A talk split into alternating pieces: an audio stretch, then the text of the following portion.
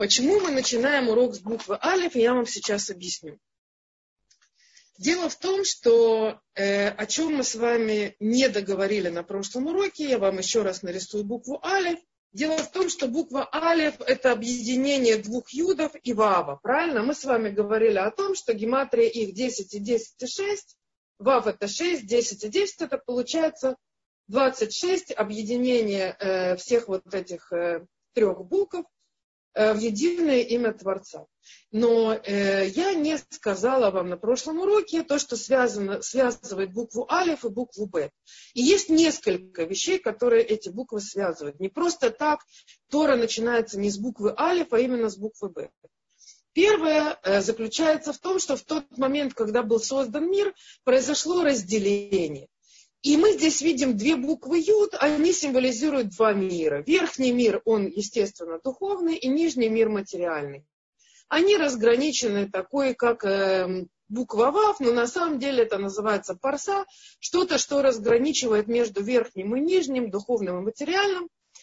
Но и э, поскольку э, у нас э, в, в нашем мире все дуально, все имеет противоположные, э, все имеет свои противоположности, мы об этом сегодня будем много говорить, все состоит из противоположностей, то это же разъединяющее, она же и соединяющая.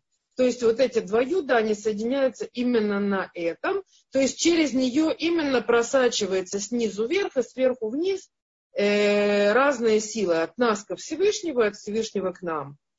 Э, символично это э, буква Алиф, но, как вы видите, здесь уже заложено в букве Алиф, уже заложена дуальность, то есть э, двойное строение этого мира, а два это только начало множества, правильно, в иврите и в Торе все, что имеет два, а, оно означает множество. То есть мы не говорим множество, это сколько, 3, 5, 10, мы не говорим. Если это больше, чем один, то есть два, это уже множество, это уже обозначает много. Э, как пример мы можем сказать, что алфавит на иврите называется алиф-бет, первые две буквы, и дальше мы знаем, что раз мы говорим алиф-бет, первые две буквы, имеется в виду все 22 буквы, и даже 27, включая утиот, суфиот, то есть конечные буквы, э, которых всего получается 27. А говорим мы алиф-бет, алфавит на иврите называется алиф-бет, первая, вторая буква. Имеется в виду весь алфавит. И точно так же, если, име, если говорим э, какие-то два, это значит, что есть числовое множество. Значит, к этому мы возвращаться не будем. Возьмем это просто как данность. А теперь еще одна интереснейшая вещь, и она уже касается самой по себе буквы Б. Буква Б пишется вот таким способом. Если вам, наверное, будет плохо видно, я сейчас введу еще другим чем-то, что более серьезно пишет. Сейчас вот. Вот так у нас получается с вами буква Б. Мы видим, у, у нас есть как будто бы три стены. Раз, два, три. Правильно? И основание ее, оно шире, чем все остальные грани. Правильно? И это понятно, потому что в любом доме основа, она должна быть более серьезная, чем все остальное, потому что это фундамент дома, на нем все строится. И именно с этой буквы Б начинается наш мир, который имеет, как мы уже говорили, дуальность, он уже э, в чем э, заложена дуальность. Почему два? Потому что гематрия, она буквы бет это два, а числовое значение два, и она вторая по порядку в алфавите. В чем проблема буквы 2? Буква, цифра бет или цифра 2, буква бет или цифра 2 это вообще проблематичное число очень проблематичное число. Почему? Потому что когда мы знаем, что есть один, есть единый Всевышний, и все, что мы видим вокруг себя, это только Он, то у нас нет, в принципе, никаких проблем. У нас нет никаких иллюзорных э, разногласий, у нас нет никаких стыкот, то есть мы абсолютно цельны в своем понимании о том, что миром управляет только Всевышний. Но в тот момент, когда появляются два, Например, духовное, материальное. Например, Всевышний и я. Я отдельный. у меня есть свои желания, у меня есть свои потребности, я хочу сейчас делать это, а не то, я – это я. А вот что хочет Всевышний, уже получается, что он – это он. А я – это я. Это уже дуальность, немножко похожа на какую-то не совсем нормальную психиатрическую болезнь, потому что вроде как я – это Всевышний тоже, но как бы я – это не он, я – это я. И получается вот эта вот дуальность, она совершенно сводит с ума людей, и люди отходят от, могут, могут отойти от того, что на самом деле самое главное в жизни и самое важное на свете – это соблюдение Торы, которая дана нам Творцом, и приведение мира в то идеальное состояние, э, которое Он от нас ждет. Э, и это именно благодаря, благодаря, я сейчас объясню почему, благодаря именно двойственности. Почему благодаря? Потому что если было бы всегда только один – только алев, да, если, как всегда, был бы только свет, кто мог бы этот свет оценить? У нас сейчас два, есть свет и есть тень, есть день и есть ночь. И мы можем э, вполне реально оценить день. Никто из вас не скажет, что ночь или темнота это хорошо. Естественно, хорошо это когда светло, когда все видно. И в темноте намного э, тяжелее находиться, можно упасть, можно набить шишки на лбу и так далее. Но, э, и, но если бы не было бы этой тьмы, мы не могли бы полностью оценить, что такое свет. Понимаете, если мы сидели бы все время в темной яме, мы чуть-чуть смогли бы понять, что там чуть-чуть есть... Э, мы бы привыкли, мы поняли бы, что нам и так хорошо. И свет нам уже не нужен, потому что его в принципе нету. То есть есть хорошее состояние в темноте, когда ты просто не знаешь, что есть свет. И есть э, такое же состояние на свете, когда ты не знаешь, что есть тьма. Они оба абсолютно бездейственны, потому что тебе нет выбора. У человека отсутствует свобода выбора, и он находится там, где он находится, без движения. Но если мы хотим строить мир, то мы должны каким-то образом продвигаться. Продвигаться мы можем только с помощью принятия решений. И теперь вопрос, каким образом мы можем принимать решения, Э, при вот этой э, ненормальной двойственности этого мира. Как не ошибиться? И не ошибиться мы можем только одним образом. Только один способ есть не ошибиться. Идти путем Творца. Делать то, что Он от нас хочет. А хочет Он от нас соблюдение Торы, хочет Он от нас э, изучение Торы, хочет Он от нас не быть эгоистами и видеть других людей, видеть их потребности и жить ради этого мира ради выполнения целей Всевышнего и желаний Всевышнего и приведения этого мира к нему. То есть, э, с одной стороны, можно сказать, что приведение духовного, э, материального к духовности, привнесение духовности в материальное, а с другой стороны, можно сказать так, что мы на земле хотим построить дом Всевышнему. Одинаково с этим Э, духовно мы хотим подняться до э, каких-то очень больших высот.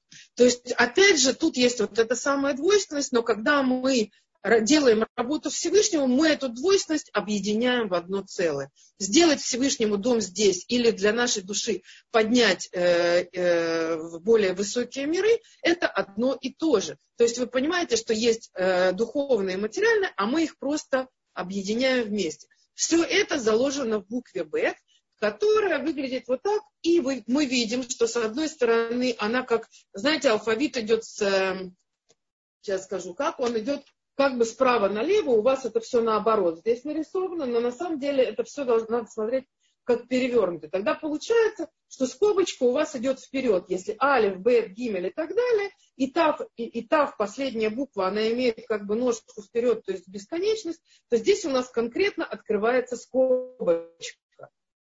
Вы представляете себе, что конкретно с Берешит, с буквы Б начинается Тора, слово Берешит, с которой начинается Тора, начинается с вот этой буквы, и оно как бы открывает скобочку вперед. С этого момента, с того момента, как создалась двойственность, с того момента, как Всевышний создал этот мир, нам есть куда стремиться, мы должны идти вперед, начинается наша работа в этом мире вот отсюда, с этой скобочки. Здесь начинается Абудат Кудаш, э, святая работа, которую евреи должны делать для Творца. Значит, э, что еще интересного в, этом, э, в этой букве? э, с этой буквы начинается снова бина. Бина – это понимание, э, понимание, каким образом прийти к цели. То есть, если у нас есть хохма, хохма – это э, знать, куда надо прийти, то есть знать свою цель, то каким образом прийти к цели можно только с помощью бины. Вот то самое, что называется лев навон, то есть то, что Шломо Амелев говорил о сердце, что он хочет сердце навон, то, что он просил единственного Всевышнего, чтобы была бина у него, чтобы было понимание, каким образом прийти к цели, это тоже вот эта самая буква Бет. Теперь, что такое сердце? Лев. Пишется лев вот таким образом. Он просил именно лев Невон, да? Сердце с биной. Сердце с вот этой, с этой мудростью понимания, каким образом прийти к цели. Что такое лев? Мы пишем его вот так, таким образом. Буква ламет, которую мы еще не проходили, но она здесь как, как э, э, наиболее актуальна, очень актуальна здесь. Она пишется вот таким образом. Мы запишем так, чтобы было проще, как э, буква Кав и Вав. Она тоже имеет гематрию 26, буква Кав, она пишется вот таким образом и символизирует сосуд.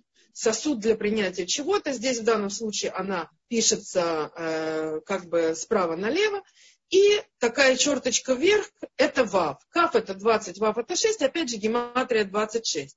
Теперь, что интересно э, в слове лев?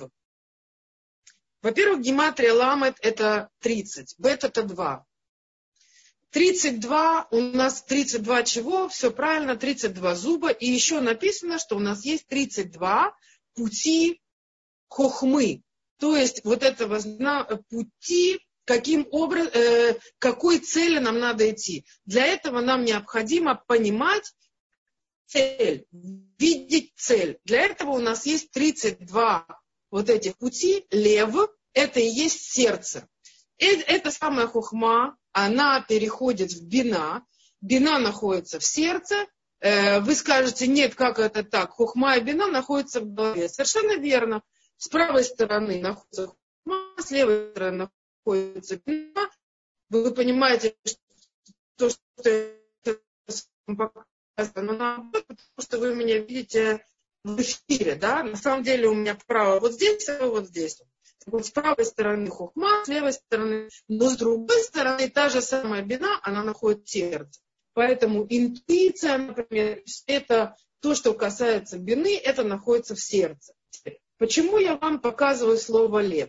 Потому что в Шма Исраэль, вы знаете, что когда мы Э, молимся, есть такое, такой, такой отрывок э, в Торе, который звучит Шма Исраэль. Я сейчас его произношу без э, имен Всевышнего, просто для того, чтобы вы поняли, о чем речь. Так вот, э, дальше продолжение такое. Ваавта это Шема Лукеха, Бахоль Левавха, Бухоль Навшиха, Бахоль Миодех. Это значит любить своего Всевышнего всем своим сердцем, всем своей душой, всей своей душой и всем своим имуществом. Так вот, когда написано «люби своего Всевышнего всем своим сердцем», написано вот таким образом это слово. Всем своим сердцем. Э, оно пишется вот таким точкой э, или два бета, левавха. Так, я пишу вам сейчас два букв, две буквы бет, и вы сейчас посмотрите, Э, какая великая сила есть у еврейского языка. Значит, э, ламат и бет мы уже поняли, что это сердце. Вдруг мы видим, что бет удваивается по непонятной нам причине. И хав на конце, он означает твой, э, как, бы, как окончание слова твой, твое сердце. Да? То есть буква хав, она окончание твое сердце, люби твоим сердцем, Хав обозначает твое сердце, и у нас остается вот такая интересная картина. Левав. Но мы говорили, что лев – это сердце, правильно? Откуда тут появилось два бета? Два бета появилось вот от, из какой серии. Значит, э, два бета говорится, что это, поскольку мы говорили о, двой, о двойственности, И мы говорили о том, что это все э, вносит непростые вещи в нашу жизнь, а требование постоянно совершать какой-то выбор, один из двух, как всегда, то у нас есть в сердце два сердца. Оказывается, у нас есть два сердца. Правая и левая сторона. Правильно? Они похожи. Не совсем одинаковые, но они очень похожи. Но у них разные функции. Так вот, Одна сторона сердца, она отвечает за ецератов, то есть правильное, положительное, хорошее стремление в человеке, э, как, что называется ецератов, то есть его доброе начало. Второй бет символизирует левую сторону, и оно означает злое начало. То есть, когда Адам и Хава совершили свой грех, то то, что он, у них было только доброе начало до этого. У них было только один бет в слове лев. В слове сердце у них был только один бет. В тот момент, когда они нарушили э, приказ Всевышнего и попробовали от дерева познания добра и зла, то, что им Всевышний запрещал не делать, в этот момент что происходит? В этот момент Ецарара, то есть злое начало, которое когда-то до этого, оно было вне их, оно было снаружи. То есть был человек, он видел перед собой, допустим, змея, или, как мы говорим, змей, э, то, что мы имеем в виду. Змей по-русски это совсем не нахаш, но можно сказать, что и нахаш. Так вот, э, этот самый э, змей, э, или, или вот этот самый Ецерара, тот, кто нас подбивает на какие-то нехорошие вещи, он всегда был снаружи. И когда человек к нему обращался, он к нему обращался на «ты». Ты змей, ты Ецерара, ты там такой-то, и Ецерара, э, то есть э, злое начало, ему отвечало. Но э, человек понимал, что хорошее начало внутри него, а злое начало снаружи него. Что же происходит дальше? Дальше происходит следующая вещь. В тот момент, когда человек попробовал от дерева добра и зла и нарушил волю Творца, Ецерара прекрасно уместился внутри сердца человека. И теперь что получается? Получается следующая вещь. Сердце, в сердце человека уже два начала. И хорошее, и плохое. Плохое начало теперь когда плохое начало разговаривает с человеком, человек уже не может сказать ему «ты». Он говорит «я», потому что это его желание. И человеку очень тяжело разделить между хорошим началом и плохим началом. Ведь они смотались друг с другом, как две нитки в один клубок.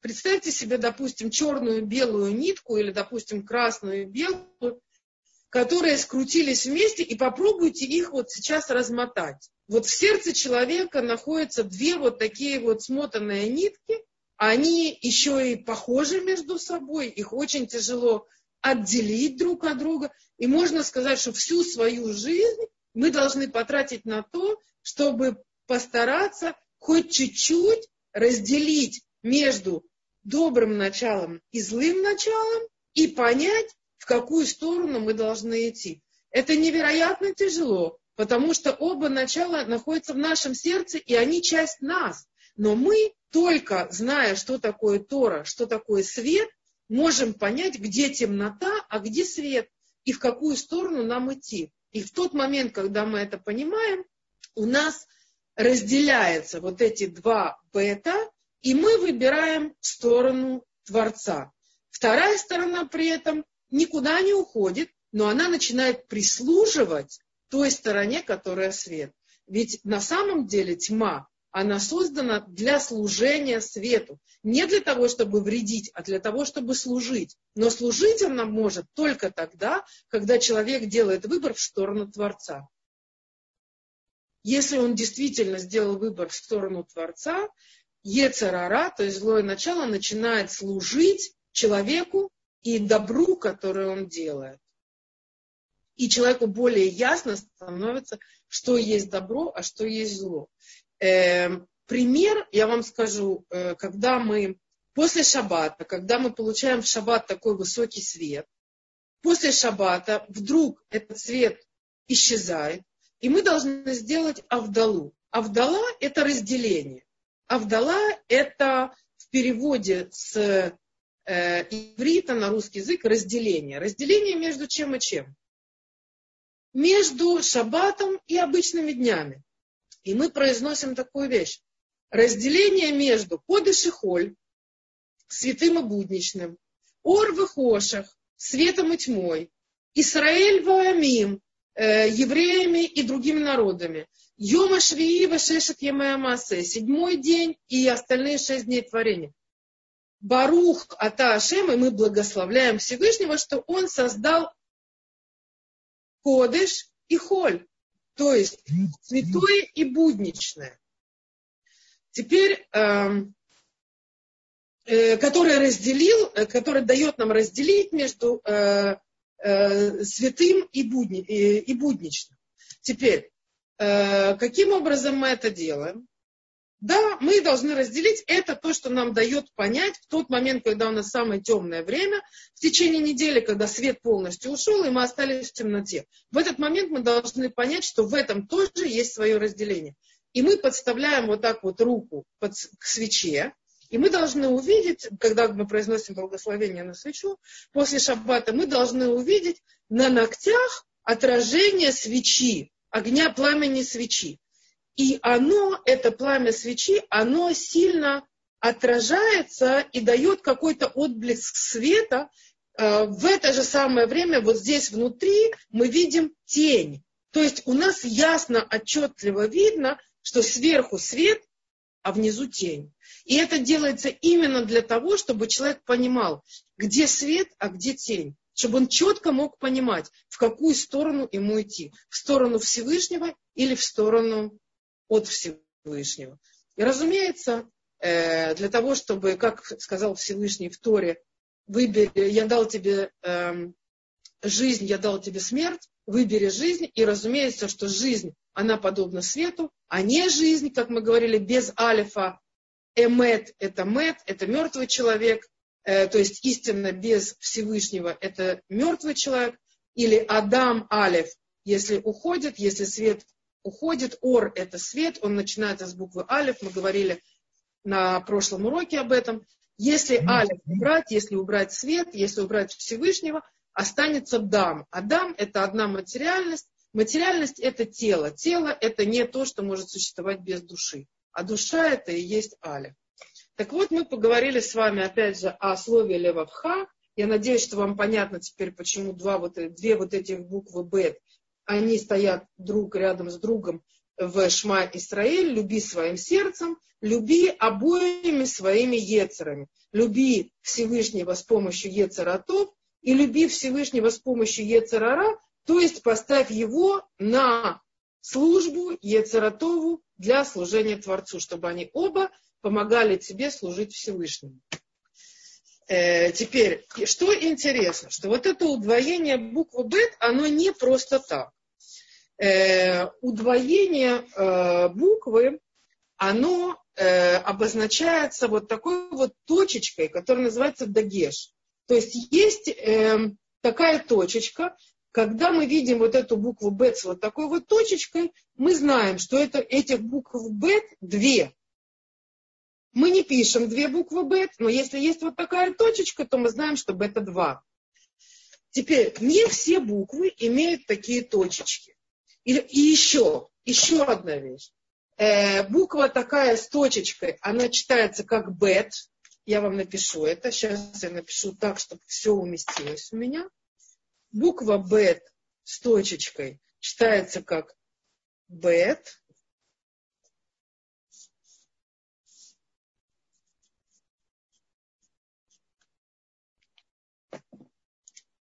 С точечкой читается как бет. И точно такая же бет без точечки читается как вет. То есть буква бет, можно ее произнести двумя разными способами, в зависимости от того, есть точечка или нет. Те, кто умеют читать на иврите, тем уже точечки не нужны. Как правило, их пишут детям для того, чтобы они научились читать. Но э, такие буквы, которые с точечками и которых две, Их на самом деле в иврите немного. Их на самом деле в иврите всего семь. И мы будем говорить с вами об этих буквах сегодня тоже, потому что эти буквы, они именно те, которые имеют влияние в духовном плане сверху через планеты. Мы знаем, есть планеты, мы знаем, есть э, звезды, есть мазолет, то есть созвездия, и мы об этом сегодня будем говорить. Но сейчас мы закончили с буквой Б, и мы перейдем к следующей букве, которая называется Гимель. Сейчас я посмотрю, может быть, я что-то еще из буквы Б забыла. А, да, забыла точно, я вам сейчас скажу, что. Э, очень интересную вещь. Значит, в алфавите э, очень имеет значение место буквы внутри алфавита. Когда это может быть применимо? Например, если у нас есть слово, корень слова, допустим, или слово в, в тексте, и мы можем взять, э, допустим, 22 буквы или 27 букв вместе с конечными буквами, мы можем взять какие-то буквы на э, этом алфавите. Да? То есть берем, допустим, у нас какие-то буквы есть, я их так э, условно рисую черточками, это буквы. Теперь мы берем, допустим, вот эту букву, вот эту букву и вот эту букву. У нас есть какие-то три буквы.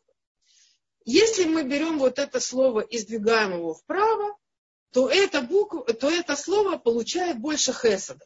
Правая сторона – это хесед, это желание давать, милосердие. Это слово смягчается. Если мы переставляем его на одну букву вправо, мы получаем совершенно другое слово. Оно абсолютно не имеет никакого отношения к предыдущему, кроме того, что оно имеет абсолютное отношение к предыдущему. Я объясню вам почему. То есть, если, например, есть какое-то слово, из него вытекает другое совершенно слово, но мы знаем, что оно вытекает из предыдущего слова, и оно более смягчено. То же самое слово можно, можно взять влево, и тогда оно получает устражение. Я вам сейчас извиняюсь. Я вам сейчас покажу пример э, одного слова, не более того, таких примеров очень много, я их не буду вам говорить. Значит, есть какие-то буквы. Это 22 буквы алфавита. Первая буква алиф, средняя буква действительно в самом середине алфавита буква мем, и в самом конце буква Тав. Если вы возьмете это слово, это слово эмет. Я вам это просто пишу, потому, э, почему. Я вам это показываю. Не только для того, чтобы показать пример, который я сейчас хочу, а я вам хочу показать, что 22 буквы алфавита полностью охвачены истиной, потому что слово эмет – это истина. Первая, последняя буква и центральная буква. Можете себе представить? Первая, двадцать вторая и центральная буква. Это получается мем. Теперь э, а, одна буква после э,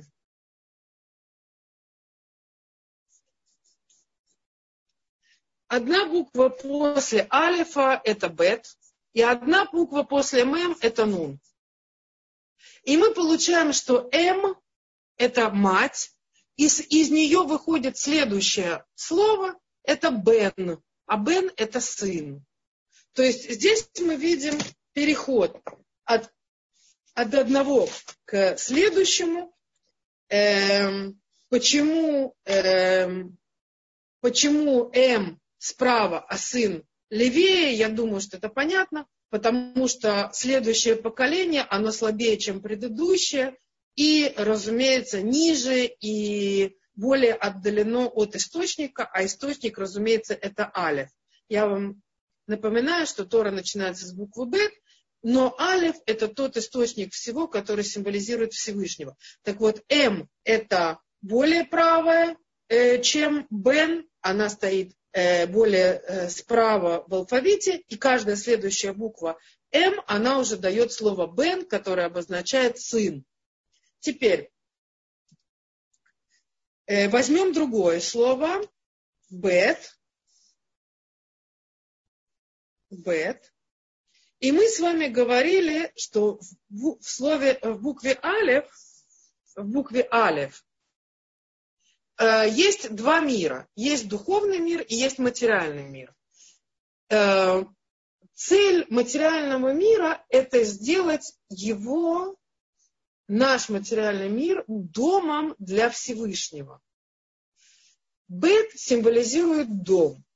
Он так и пишется. Бет. Бет, если расписать буквами, это бет ютав, и именно так пишется слово дом. Сокращенно буква бет – это дом. Да, мы можем здесь даже нарисовать какую-то типа труба, допустим. Да, есть крыша, есть стена, есть э, фундамент, есть дверь, э, какой-то петах, через который можно зайти и выйти. И э, этот дом, разумеется, поскольку это алфавит, а алфавит это символизирует все духовные абсолютно силы, которые есть в мире и с помощью которых построен наш материальный мир, то есть силы спускались сверху вниз, мы будем об этом говорить. Э, так вот, эта сила бета, это то, что символизирует дом Всевышнего на земле. Теперь, э, каким образом можно сделать дом Всевышнего на земле, если привести сюда кого? Всевышнего, правильно. Если Всевышний придет сюда, в этот дом, получится слово Ав. Ав – это отец. То есть он наш отец в этом мире. Только мы его должны сюда привести. Так, он и так наш отец, это понятно, он породил Адама, он э, дает нам все, что нам нужно. Тем не менее, э, для того, чтобы этот мир стал его домом, его надо привести сюда, и тогда он будет нам, мы примем его полноценно как отца. Э, кстати, уважение отца и матери на скрижалях написано с правой стороны, там, где идет заповеди, связанные с Творцом. Мы знаем, что заповеди, связанные с людьми, написаны на левой скрижали, заповеди, связанные с Творцом, написаны на правой скрижали. Так вот, заповедь почитать родителей она написана на э, правой скрижали. Почитать это на русском перевод совершенно неправильный. Потому что лехабед, кавод, это именно э, взять на себя ярмо небес, взять на себя какую-то тяжесть, потому что кавод и кавед, кавод в смысле уважения, и кавед в смысле тяжесть, это одно и то же слово в иврите. Можете себе представить? Уважение и тяжесть одно и то же слово.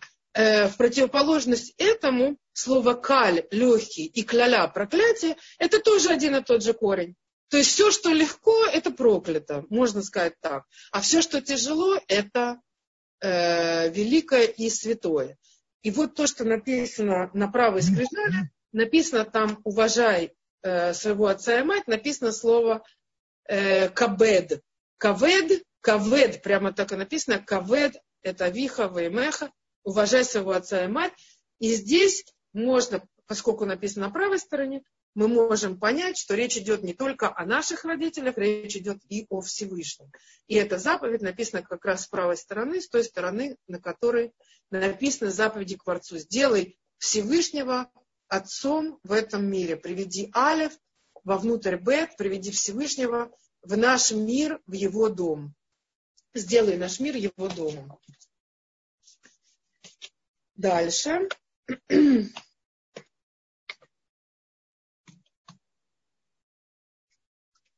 Еще одну секунду.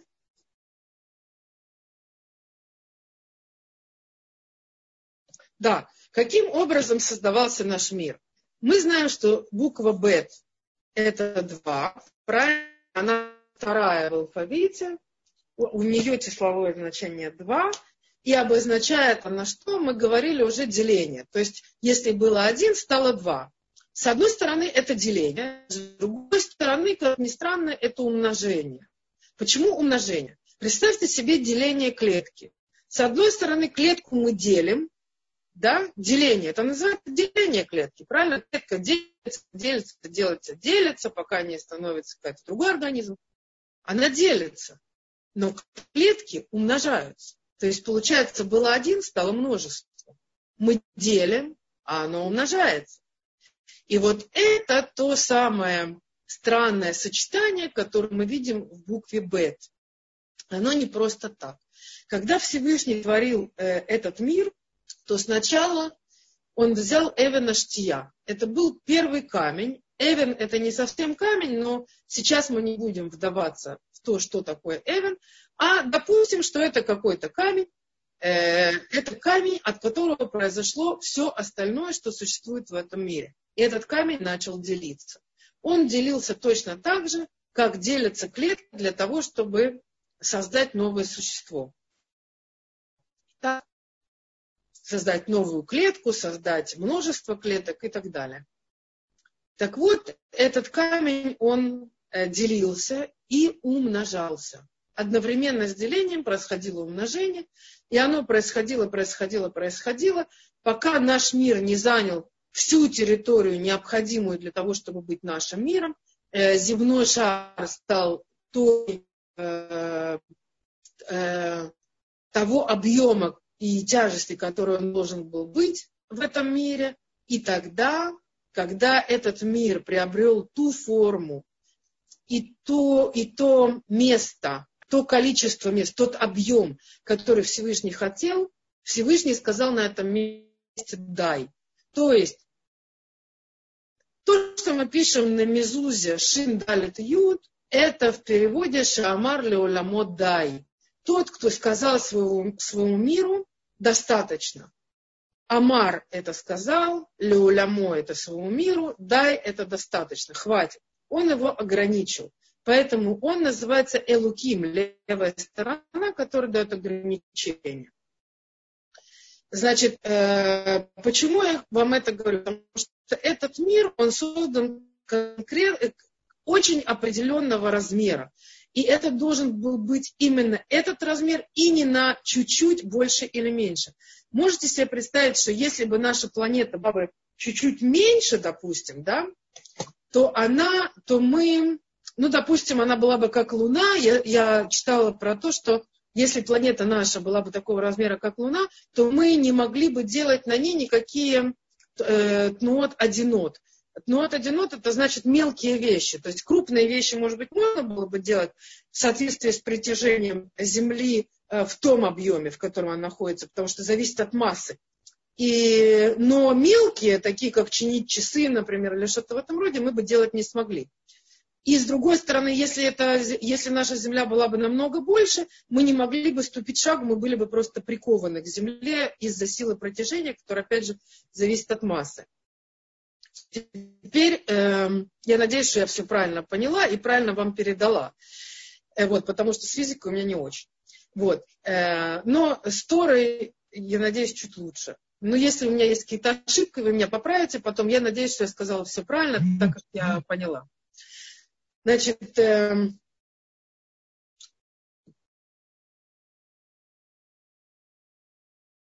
Э, вот э, к, э, к чему я это говорила? К тому, что Всевышний сказал своему миру, дай, достаточно. Он, значит, этот камень распространялся, распространялся, делился, умножался, делился, умножался. И э, в какой-то момент Всевышний сказал, достаточно, и создался наш мир такой, как он создался, в котором мы пребываем, и нам в котором так хорошо, несмотря на какие-нибудь мелкие проблемки, которые у нас есть, но что это по сравнению с нашей жизнью. Теперь Э, если вы обратите внимание, мы говорили о том, что бет, э, с него начинается берешит, с него начинается создание нашего мира, а вот 10 заповедей, которые находятся на двух скрижалях, они как раз называются, начинаются с буквы Алиф. Почему? Потому что там речь идет «Они Ашем Лукеха», «Я Всевышний твой». Да? «Я» э, со слова Всевышний говорит о себе, а он это Алиф.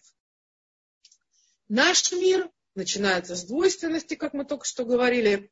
Есть Всевышний, духовность, а есть материальность, наш мир. И таким образом с буквы Бет начинается наш мир, с вот этого самого разделения.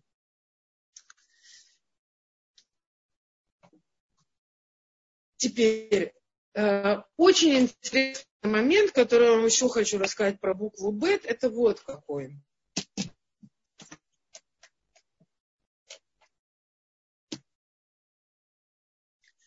Э, когда мы учим иврит и постигаем какие-то азы, основы, есть э, буквы, которые ставятся перед словом, словом, которые символизируют то, что в русском языке звучит как в, внутри, на, под, э, на какие-то там еще слова, но буква бет, которая ставится перед любым словом, она обозначает внутри. Б, בתוך, בפנים, э, בבית, например. Если я нахожусь дома, внутри дома ב, בית. Это дом, мы только что с вами проходили. Я вам сейчас напишу, да? Э, то есть вот так вот, בית это дом, да, бет это бет, она пишется как בית, בית это дом, вот это слово символизирует дом, а бет это бифним, то есть я бабайт, я внутри дома нахожусь. То есть буква бет символизирует внутри. Но есть э, что-то, что окружает букву бет. Да? Что такое бифним? Бифним это внутри, это то, что символизирует букву бет. И тут происходит абсолютно потрясающая вещь. Значит, э, бифним внутри э, пишется вот таким образом.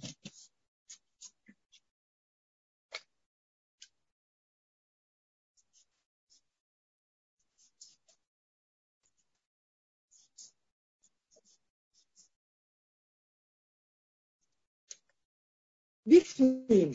Бет, Пей, Нун, Юд, Мем. Мы не проходили остальные буквы, мы проходили пока только Б. Но вы мне можете поверить, что вот это слово, оно обозначает паним. Б, Бет это внутри, бифним тоже внутри. Бифним это внутри чего-то конкретного. Так вот, вот это эм, слово, оно обозначает паним, то есть лицо. Лицо. А мы знаем, что, что у нас на лице написано? То, что у человека внутри. То, что у человека внутри в душе, то мы видим на лице. То есть Б по ним получается слово бифним. Лицо это по ним, а бифним это внутри. Одно и то же слово. Бет это внутри, изнутри видно то, э, и снаружи на лице видно то, что находится внутри человека. Все его эмоции, все его ощущения – все это видно на лице. Но будем э, говорить о тех людях, которые не скрывают то, что у них внутри действительно, и показывают нам то, что у них внутри, мы можем это увидеть на лице, когда человек плачет, смеется, радуется, показывает, что он нам рад, не, не что, но на лице видно удивление, любые другие эмоции, они выражения на лице. И получается, что буква Б это внутреннее, оно показывает, что внутри, а по ним это то, что показывается снаружи. Теперь, как пишется слово по ним? По ним пишется вот так вот. Пей, нун, юд, мем. Опять же, мы эти буквы не проходили. Но вы можете мне поверить, что вот эта буква Пей, она символизирует по ним. Она символизирует Пей. П это вообще род. А пишется она так, что, э, ну, э, я вам сейчас покажу, как она пишется. Э, в святых текстах она очень похожа на лицо человека. То есть פנים лицо, действительно буква П, она очень похожа на лицо, в котором очень большой рот. И буква П, она э, так и пишется. П. Я прописью пишу, чтобы было быстрее. פה, вы знаете, что это вот так, я сейчас напишу, чтобы вы не запутались. Pay. Pay – это род. И если, как, запис... как мы пишем букву pay, pay так и пишем pay. И это называется род. Но пишется она очень похожа на лицо, и она первая буква в слове по ним, бифним мы только что с вами говорили. Так вот, самое интересное, что я вам хочу сейчас показать.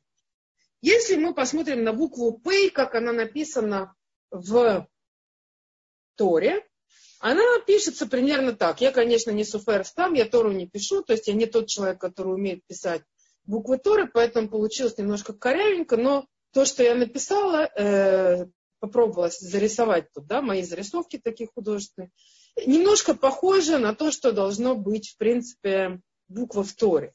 Что здесь происходит? Мы видим вот это заштрихованное, это буква П. Эм, я не очень хорошо нарисовала, потому что э, когда вы смотрите на настоящую букву П, здесь видно, как будто бы это какой-то гигантский рот, э, а все вот это как будто бы лицо человека, вот это нос и так далее. Я не очень хорошо это нарисовала, но поверьте мне просто, или посмотрите потом в интернете, как пишется буква П в Торе. Она действительно очень похожа на лицо. Но что я здесь попыталась показать вам, что в той букве внутри есть еще одна буква. Это вот эта самая буква Б, которая находится внутри буквы П. То есть вы понимаете, что то, что внутри, то мы видим снаружи. И оно все символично заложено в каждой букве. Символ этой буквы, вот этот цвет, который шел вниз, он именно и отражает то, что внутри мы можем увидеть снаружи одно из того, что мы можем увидеть, разумеется, и все остальное, что мы проходили до этого. Есть еще много разных вещей, которые мы сегодня просто не будем затрагивать, потому, потому что иначе мы просто с этой буквы не сойдем. А я мечтала сегодня рассказать вам еще про планеты. Эм,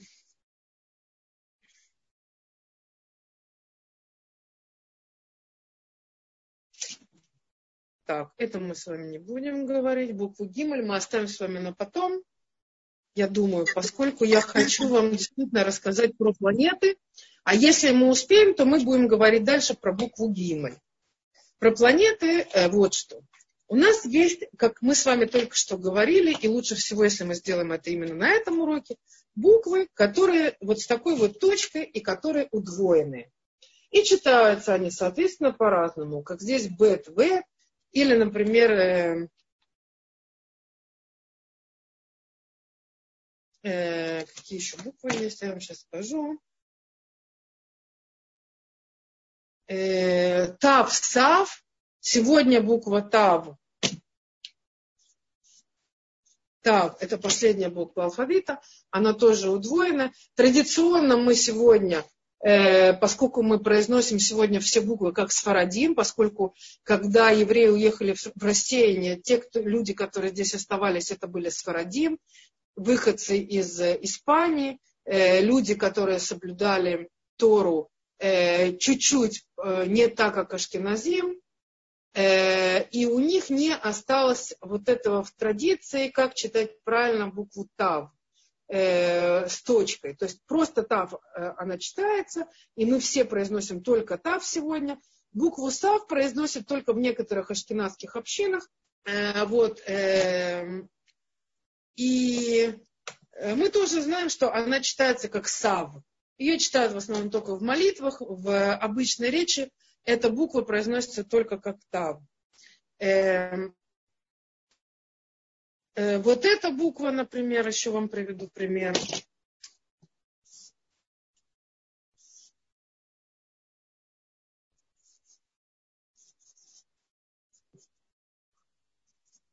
Эм, вот эта буква, она читается как кав, если она с точкой, и хав, если она без точки. И остальные буквы, сейчас я точно проверю,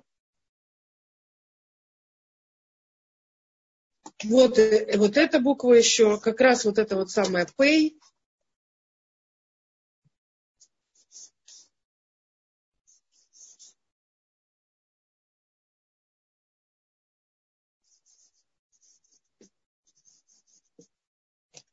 Э, без точки читается как фей, а с точкой читается как пей.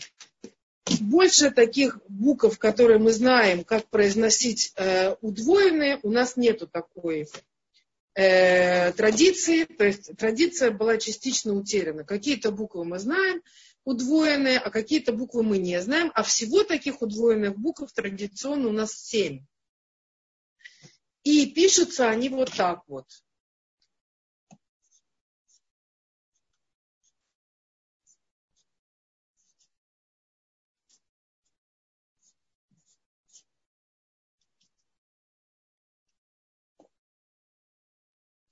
Буквы эти такие. Бет, Гимель, Далит, Кав, Пей, Реш, Тав. Видите, семь букв, которые, в принципе, должны быть удвоены, имеют, э, как это сказать на иврите, дукот виют, два, два полюса, то есть э, они могут быть и в одну сторону, и в другую, как бет, например, в хорошую сторону, и в плохую, вверх и вниз, вправо, влево. Каждая из этих букв, и они имеют э, два разных звучания, часть из которых мы традиционно помним, а часть из которых мы традиционно не помним. Вот, вот эти семь букв. А есть еще три буквы. То есть тут я просто напишу, чтобы вы понимали разницу, просто буквы с точкой, которых семь. Да? Остальные буквы без точек. Три буквы Алиф, Мем, Шин. Это первые три буквы. Я вам все сейчас объясню, почему они делятся так. На три буквы, на семь букв и на двенадцать букв. И остальные 12 я вам сейчас тоже напишу, это будет у вас перед глазами какое-то время. Гей, Вав, Зайн, Хет, Тет, Юд, Ламед, Нун, Самых, Айн, Садик и Куф. Вот я написала вам здесь еще 12 букв. И так получается здесь 3, 7 и 12.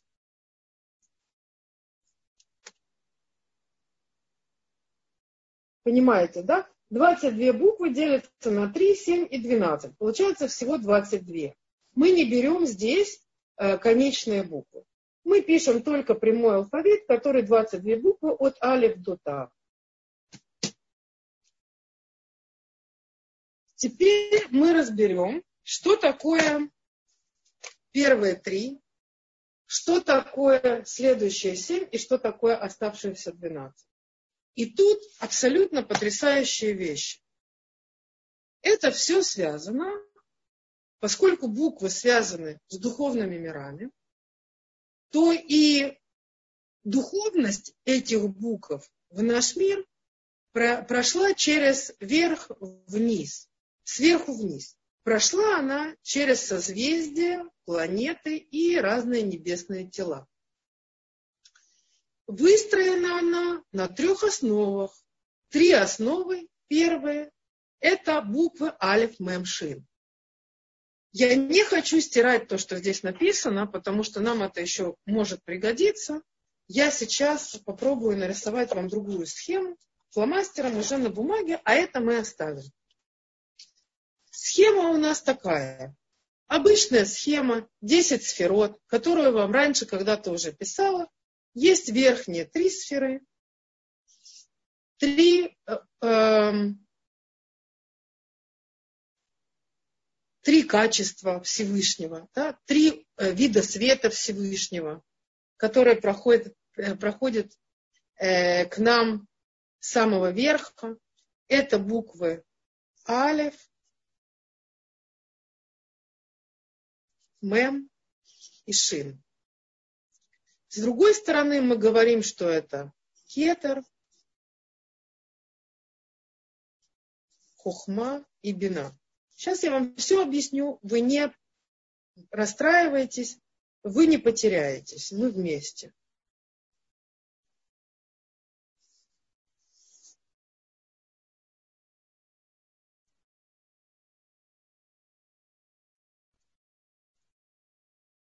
Значит, первые три, они, они символично, э, верхняя часть, духовность, это то, что поскольку человек построен по подобию духовных миров, то очень просто сказать, что место накладывания тфилина – это то, что называется кетер, это идея. То, что называется хухма – это правая сторона мозга, э, это э, мудрость. Э, и Бина – это то, что мы с вами говорили в начале урока, это мудрость сердца. Это то, что находится внутри сердца. Да? Бина лев, то, что просил Шлому Амелех, лев невон. Э, понимающее сердце, каким образом прийти к реализации своих идей, к реализации своих целей.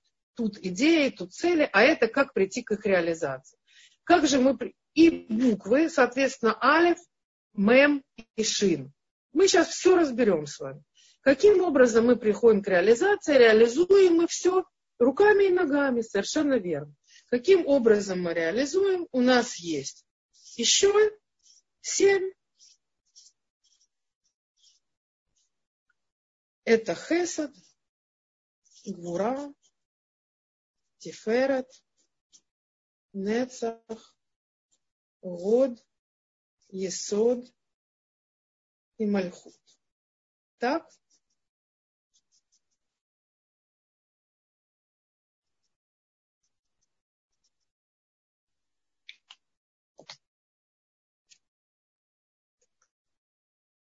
Вот эти семь нижних сферот, правая сторона э, Хесед, Нец, э, давайте так, Хесед, Гура, Тиферет, Неца, Вод, Есод и Мальхут. Семь нижних сферот, они соответствуют э, на нашем теле, можно условно, очень условно можно сказать, что это реализующая сторона. Здесь мы понимаем, каким образом надо привести к реализации нашу идею, цель, каким образом. И это место, оно реализовывает Самое нижнее из них мальхут – это реализация, то есть э, результат. Итак, что такое три верхние?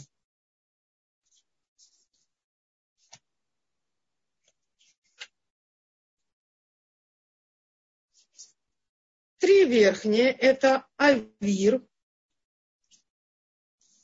Я взяла букву алиф и добавила к ней добавил, дополнила ее до слова, которое обозначает авир, то есть воздух. Это основа. Это одна из основ, на которой выстроен мир. Воздух – это самая верхняя идея, центральная линия. Следующая по, по, э, по очереди, на очереди после идеи это цель, куда э, нам идти. Хухма, этим занимается наша мудрость. Она обозначена буквой Мэм, и я дополняю ее до слова маем. Это тот... Э, Вода, основа. Это, это та основа, вода, вторая из основ, на которой выстроен этот мир.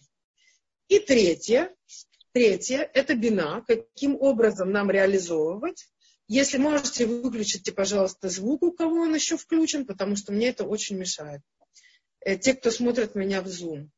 Значит, третья бина, она символично написана буквой шин, но шин – это последняя буква. Первая буква здесь алиф. И тем не менее, мы идем не по первой букве, а по последней. Эш – это огонь. Мы берем по последней букве. Получается алев, мем, шин, первые три буквы, на которые, которые символизируют э, основы, три основы, на которые строится мир, это воздух, вода и огонь. Вода и огонь и средняя линия воздух. Значит, э, Значит, верхние три буквы, они символизируют основы. Правильно? Мы поняли, да? Что же символизирует вот эти вот семь более нижних? Семь более нижних, здесь мы их видим, Бегет, Кафрат, те самые удвоенные буквы. Это те самые семь нижних качеств или видов света, с помощью которых мы здесь можем реализовывать, это те силы, которые дают нам возможность реализации на Земле. Они условно, они это, это те самые буквы, через которые, э, которые дают свой свет вниз э, вот этими качествами. То есть хесед, гвурат и ферет, нецагод, есот и мальху. Они эти семь качеств соответствуют семи, э, э, соответствуют семи э, планетам. Теперь планет сегодня мы знаем девять. Но на самом деле их не девять. Их не девять, потому что последние две планеты, которые были э, найдены, они не имеют отношения к духовным э, никаким вещам, которые связаны с нашим миром. То есть влияния у них нет. Э, если кто-нибудь скажет вам, что девять планет и их влияние на мир, вы сразу должны понять, что это все система, придуманная людьми. Она не имеет никакого отношения к реальности, потому что реальность – это то, что заложено в Торе. И в Торе девяти планет нету. Их просто не может быть. Эм, я хочу еще пару слов сказать вам о, я даже не знаю, где вам написать, о верхних трех, э, о верхних трех э, основах, э, на которых держится мир. Э, одну секунду.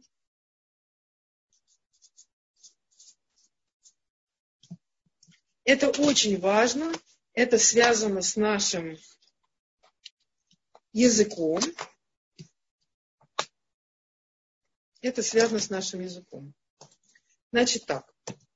Мы с вами говорили только что, что есть вода, воздух и огонь. Правильно? Значит, э, у нас есть майм, авир, эш. Так? Мы с вами говорили. Вода, огонь, воздух.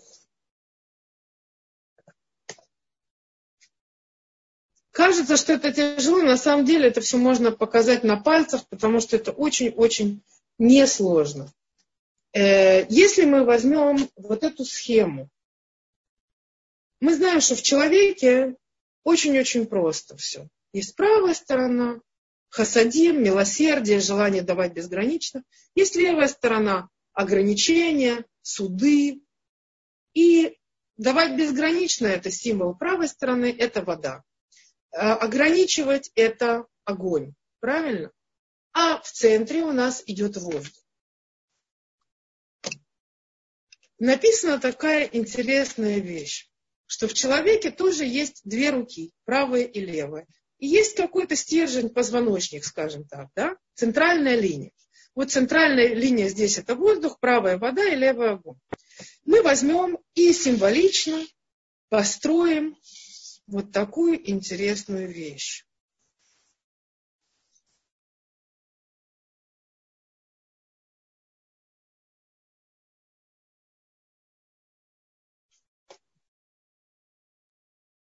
Это у нас правая рука, э, это у нас правая рука, это левая рука. Я прям так и напишу. Правая рука, левая рука. Я сейчас вам объясню, что я имею в виду. Значит, правая рука, левая рука, они очень символично нарисованы здесь как весы. Почему весы? Потому что правая рука символизирует желание давать, хесед, милосердие, а левая сторона – суды и желание ограничить. И после 120 лет человек попадает на суд. И на суде происходит следующая вещь. Сколько человек сделал хасадим, милосердных вещей, сколько человек сделал не очень хороших вещей. Все это кладется на весы. Правая рука, левая рука, символично две чаши весов. Есть еще центр, средняя линия. Но интересно что? Мы же с вами изучаем сейчас иврит, язык, не просто так. Дело в том, что когда происходит вот это самое взвешивание, не только вот эти самые действия, то, что кладется на чаши весов, не только они это то, что дает нам правильный суд над нами. А что нам да дает правильный суд над нами? Есть такая вещь, которая называется язычок весов.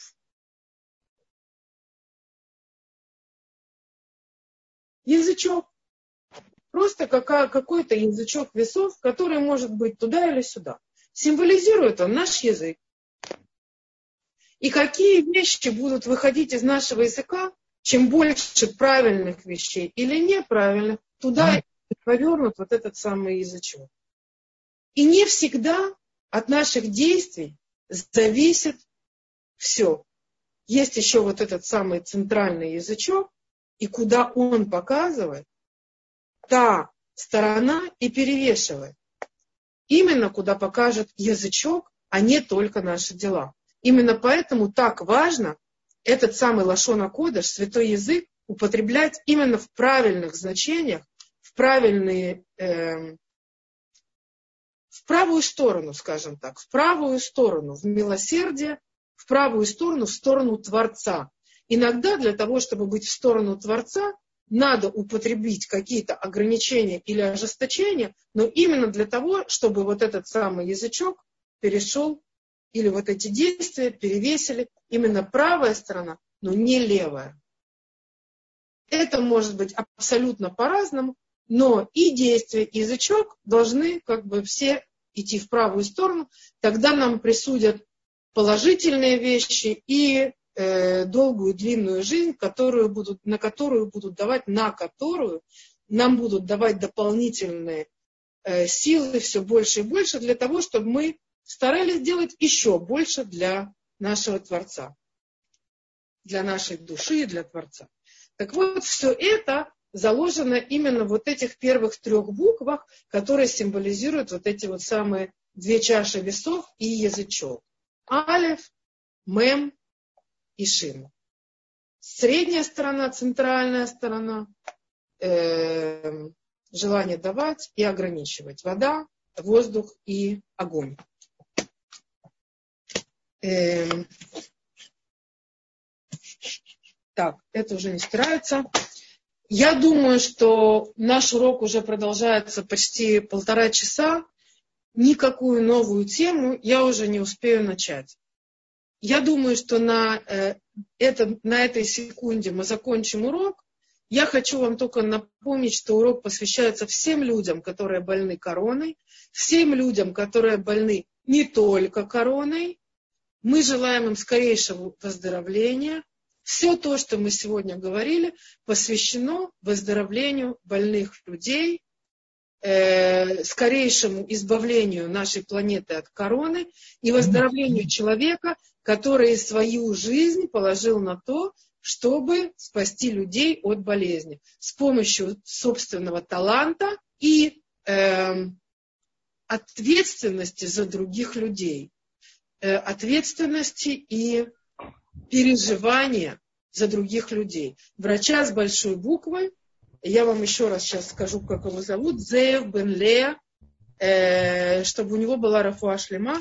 И все, кого мы произносили в начале, я хочу произнести сейчас еще